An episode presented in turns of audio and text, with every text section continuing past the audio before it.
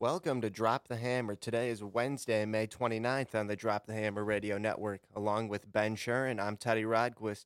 Just back from Concord, North Carolina at Charlotte Motor Speedway. Ben, how's it going, man? Going good. Still a little tired from the busy weekend, but, you know, just uh, chugging along here in this, uh, getting ready for this Pocono race weekend. Yeah, and, you know, NASCAR heads to the Tricky Triangle and – before we preview Pocono, let's uh let's recap the the Coke 600 at Charlotte. What what'd you think of the race, man? Yeah, I thought it was a, a great race for the Coke 600. Usually, uh, usually you get some fatigue in that race just because it's so long. But I mean, honestly, I didn't really notice notice how long it was in in a sense. You know, at the end of the third stage, you kind of you had that internal clock thinking, oh, this race is going to be you know, is about to be over, but really get 100 more laps. But I mean, I think it was pretty entertaining. Uh, all in all, I mean, the cautions, the just how many cautions there were, definitely helped keep it entertaining with all the restarts. But um, I thought it was a good race. I thought the the package did well again on the mile and a half. Still a little bit tough to pass after five laps, but um, I noticed more guys making it work though. They were moving around, trying to change lines so that they weren't stuck behind another race car. And with that, um, they were able to. Uh, there were some guys such as Martin Truex Jr. Uh, and Brad Keselowski in the early stages, and even Chase Elliott, probably in stage two, who were able to really move through the field and make good passes. So um, I thought that was an interesting uh, point, or interesting thing that the drivers did this weekend. Yeah, and one thing that I liked that I, I checked with you because you were there, I was glad to hear that the the attendance for this race was so strong. It certainly looked that way on TV, and you know even DW and Jeff Gordon were commenting on it. It was great to see a strong turnout at that, and yeah, I think this package is here to stay on mile and a half. It has led to some really entertaining racing, not just at Charlotte, but earlier in the year in Kansas, Las Vegas. And one of my bigger takeaways was how this package has led to some of these these smaller teams, you know, kind of close the gap a bit. We saw Chris Buescher; he's had a couple good runs. He finished sixth. LaJoie finished twelfth, and David Ragan he finished fifteenth. But in that final restart, he was on the front row. So it was cool to see, you know, some of those teams have, you know, great runs. And then the other main takeaway for me was the Toyota tire trouble. I mean, every Toyota, including uh, Matt DiBenedetto, except for Kyle Busch, had had an issue at some point. Even even Martin Truex there did obviously didn't didn't impact him too much. He went on to win the race, but that was pretty wild to see. So it must have been a some sort of a maybe too aggressive of a setup. It must have been a front end issue on those Toyotas. Yeah, it's really interesting. You don't see a lot of tire troubles uh, manufacturer wise in NASCAR nowadays, and that was pretty interesting to kind of follow around in the race because yeah, thinking back back to it, it was Toyotas that were only having the tire troubles um, besides Brad Keselowski and I think Ryan Blaney came to pit late uh, yep. because of the tire going down. But yeah, the tires were a huge factor. Um, I'm not sure if it's because of the heat that was there, but, or just the track is starting to age at Charlotte. But I liked it.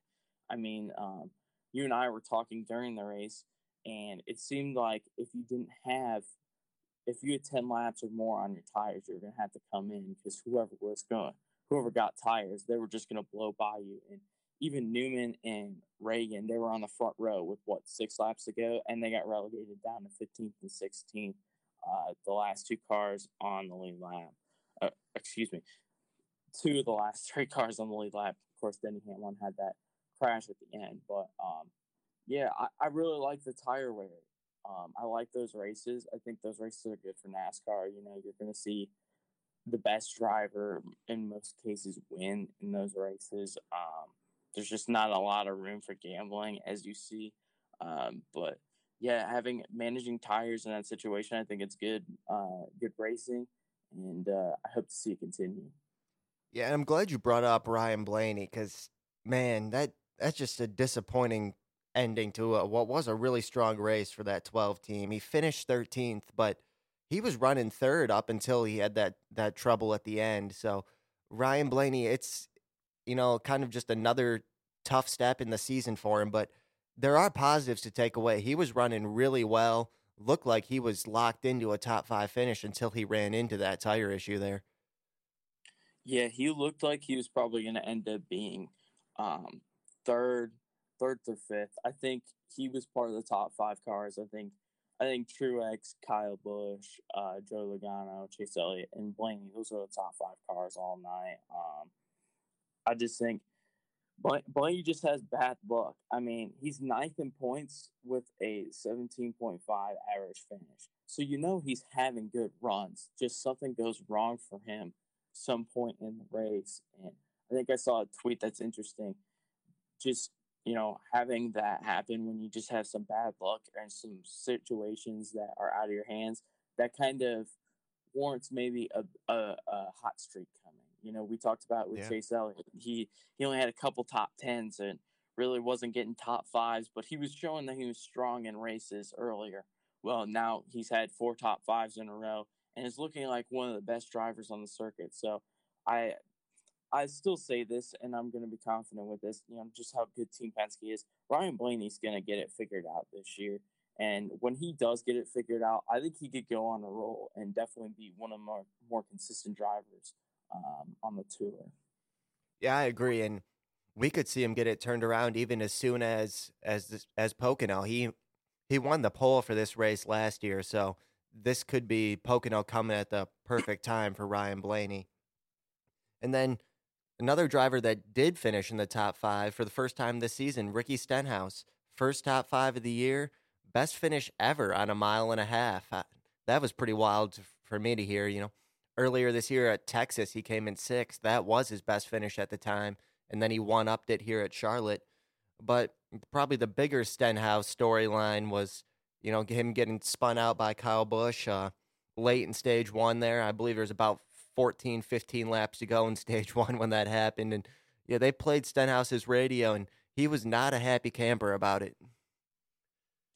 Yeah, it was around two between Stenhouse and Kyle Busch. Um, I think I don't know if it got shown on television. This was an observation I had from the stands, but Stenhouse tried to dive bomb turn three and wreck Kyle Busch and completely missed. I mean, it was absolutely funny. I think they showed it momentarily on Radioactive, but they really didn't show the aftermath because, I mean, he went in there like, hey, I'm to move this guy or I'm to wreck myself. And I think he lost like three or four spots after that. It was pretty funny. Like, it was. It was such a desperate move by Stenhouse. I mean, I like their rivalry. They're both kind of guys that are easy to pick on or not like as fans. You know, Stenhouse is a guy who usually gets in himself into more incidences than not, and you know he's he's kind of a villain. You know, every I notice every time he's like he's on the bottom lane in a restart on a mile and a half, he's gonna take it three wide. Oh, every time, no matter what, every time, every time. You know, he's done that to multiple people. Um, and then there's Kyle Busch, who's also not likable. You know, he just with him being Kyle Busch and he's the villain of NASCAR. So I like this rivalry. I hope it continues. Um, thankfully, we got Daytona coming up not too far. So um, we'll see how uh, Ricky Stenhouse Jr. Uh, handles that. Yeah, and really can apply it to Ryan Newman too. That that Roush Fenway team, Stenhouse and Newman, they're they're to make it as difficult on you as possible. You're probably to be able to pass them, but they're really to make you work for it. And just a side note, Stenhouse, his crew chief was fined for a loose lug nut. I mean, not a huge deal. I mean that we see that happen almost on a weekly basis to someone, but it happened to Stenhouse, and then I believe Logano, the 22 team, was the other team it happened to as well. And then, you know, talk about our, our top four in points right now you think these guys are are here to stay and could end up being our championship four at the end of the year? Yeah, I'm thinking right now. I mean, they're not the top four in points, but the top four finishing order that we had at the Coke 600, I, I think that's right now the four best drivers um, in the Cup Series, um, and I think they're they're probably going to be the uh, the the um, Final Four right now. Mm-hmm. Um, obviously, there's stuff to change. I don't think Kyle Busch or Logano are going anywhere, and neither Martin Truex Jr. I think Truex is Truex Jr. is obviously on a roll, winning a bunch of races lately. Um, but you know, I think I think Chase Elliott's the guy who could definitely get bumped as the season gets goes on because you know Brad Keselowski's been strong. Yeah. Um, you, we haven't seen Kevin Harvick's hand. You know, even even guys coming on strong. You know, Alex Bowman's had been running good. You know, Denny Hamlin has a couple wins. So, um, but right now, I think those are the uh, four most consistent drivers. Um, and I think I think you know even Chase Elliott, he's he's leading laps almost every week. I think it's a matter of time where he starts racking up a couple of wins. Um, maybe this weekend he's been good at Pocono in the past, and Michigan's coming up. That's a good one. Sonoma road course, he ran really well last year there, won at Watkins Glen. So uh, I think I think if Chase Elliott starts winning races, and I think that's his only downfall. Him and Logano, once they like consistently start winning more races, um, I think those guys are going to be almost impossible to uproot um, as the championship four. Yeah, I, I agree with you completely. Uh, Truex, Busch, and Logano, I I think are virtually certain. And then yeah, Chase Elliott's the one that's kind of on the bubble for me, but I agree with what you said. I really like Chase Elliott coming up here at Michigan. I just have a good feeling for Elliott at that track. And Truex, I I think just part of what makes him so special is, and not to say that other drivers don't have good relationships with their crew chiefs. Obviously, it it takes you know some a lot of trust, and you need to have a good relationship with that guy to be successful. But Truex and Cole Pearn just it's it's like they're the same guy. They just are seamless, and if Cole Pearn says anything, Truex goes along with it, no questions asked. And that was a big time move by Joe Gibbs Racing to to bring Cole Pearn over with Truex. And I think that relationship is the biggest X X factor we've seen in Truex's success here over the last five races. Oh, for sure. I mean, even the last three years when they've been the last three, four years when they're at Furniture Row, I mean, they're both they both understand each other. They're almost right now the Jimmie Johnson and Chad Knaus of NASCAR. I know it's maybe a little bit poor comparison because they don't have the seven championships, but you know they they just have that relationship and they're not going anywhere. You know they remind me of, of Paul Wolfe and Brad Keselowski also. I mean, yeah, they know what whatever the car's doing. If it's loose, it's tight. You know, Cole Pearn knows what he needs to do to make it better for Truex, and they're they're a team that you know maybe they're not running well in the first two stages, but once they get adjusting on that car, they can win almost any race with just adjustments. And yeah, they're they're a dangerous combo, especially Joe Gibbs. You know, we we commented what first couple episodes that they had a slow start, but that slow start is gone. It's it's almost like forgotten about just because they've won three races and they've all come in the last couple of months. Right. Yeah, three wins in the last five races. He got the the monkey off the, off his back, so to speak, with his first short track win this year. So Truex's confidence has to be just maybe at an all time high right now, and he's going to be tough for anyone to beat. And you know he's one of, if not the favorite, every week. And you know going into Pocono here, last year we saw Blaney win the pole for this race, and Harvick didn't win but led the most laps. Who who do you like in this race? You know, I'm gonna I'm gonna go with Ryan Blaney. I it's a it's, it's a, a, strong really pick. Yeah. It's it's a really bold move, but I I just think his time is coming. I if he at least if he doesn't win the race, he's at least gonna have a good showing. I mean, he's just he's just keeps chugging away, just keeps having having rough days, but I mean, you know, when he's not having rough days, he's out there contending for the win. He's getting top five, so I think his time is coming. I think he's going to win the race. Um, for my eliminator, I'm going to go with a little bit of a, a, bold pick. I've gone, I've gone pretty bold the last two weeks, but I'm going to go with Paul Menard. Kind of the same thing with Bubba Wallace. I'm, I'm hoping he can grab himself a top 15 or something. And uh, Bubba Wallace didn't really pan out for me too well, but I, am feeling confident with Paul Menard just because Fords usually run pretty well at, at Pocono. Yeah, I'm gonna for for my winner. I'm gonna go. This is the week that Harvick finally gets in victory lane this year. Like I said, he led 89 laps in this race last year, so I think this could be the the week that he finally gets it done.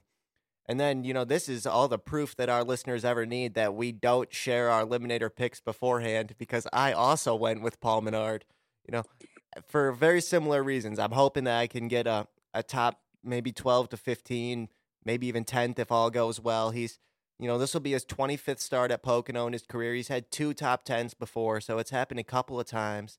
And I'm still trying to save Kyle Busch, Truex, save all my big big guns for as late as I can. So we both got Paul Menard this week. So we're we're gonna ride or die in that pick together.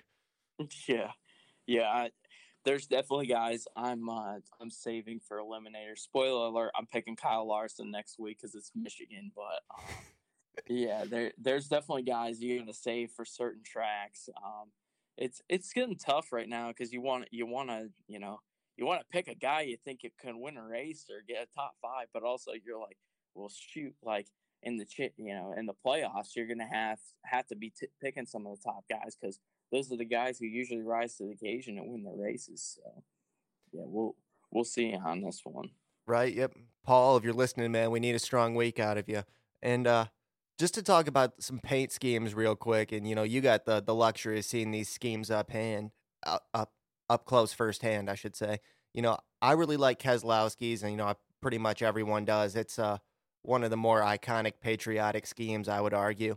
And then you know, Kurt Busch, even though it wasn't a patriotic scheme, I I like his gear wrench scheme. That looks pretty solid. Which ones did you like seeing at the track, especially you know under nightfall?